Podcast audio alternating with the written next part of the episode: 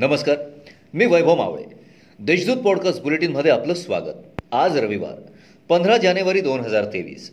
ऐकूयात जळगाव जिल्ह्याच्या ठळक घडामोडी.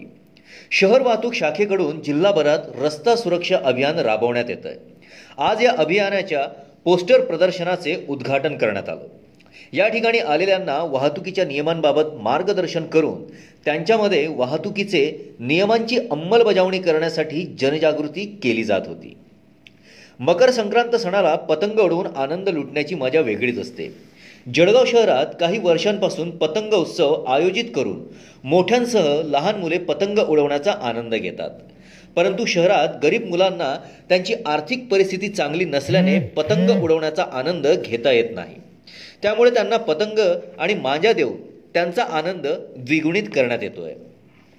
शेती कामासाठी गेलेल्या शेतकऱ्याच्या बंद घरात चोरट्यांनी डल्ला मारल्याची घटना शहरातील भिकमचंद जैन नगरात घडली. चोरट्यांनी घरातील सामान अस्तव्यस्त फेकून दिला.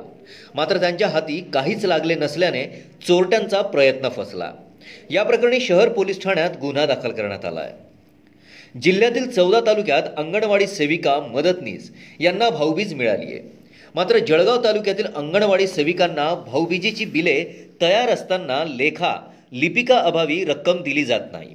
त्यामुळे अंगणवाडी सेविका कर्मचाऱ्यांमध्ये असंतोष निर्माण झाला आहे विविध प्रभागांमध्ये विकास कामे होत नाही म्हणून भाजपाच्या नगरसेवकांनी बंडखोरी करत शिवसेनेत प्रवेश केला होता.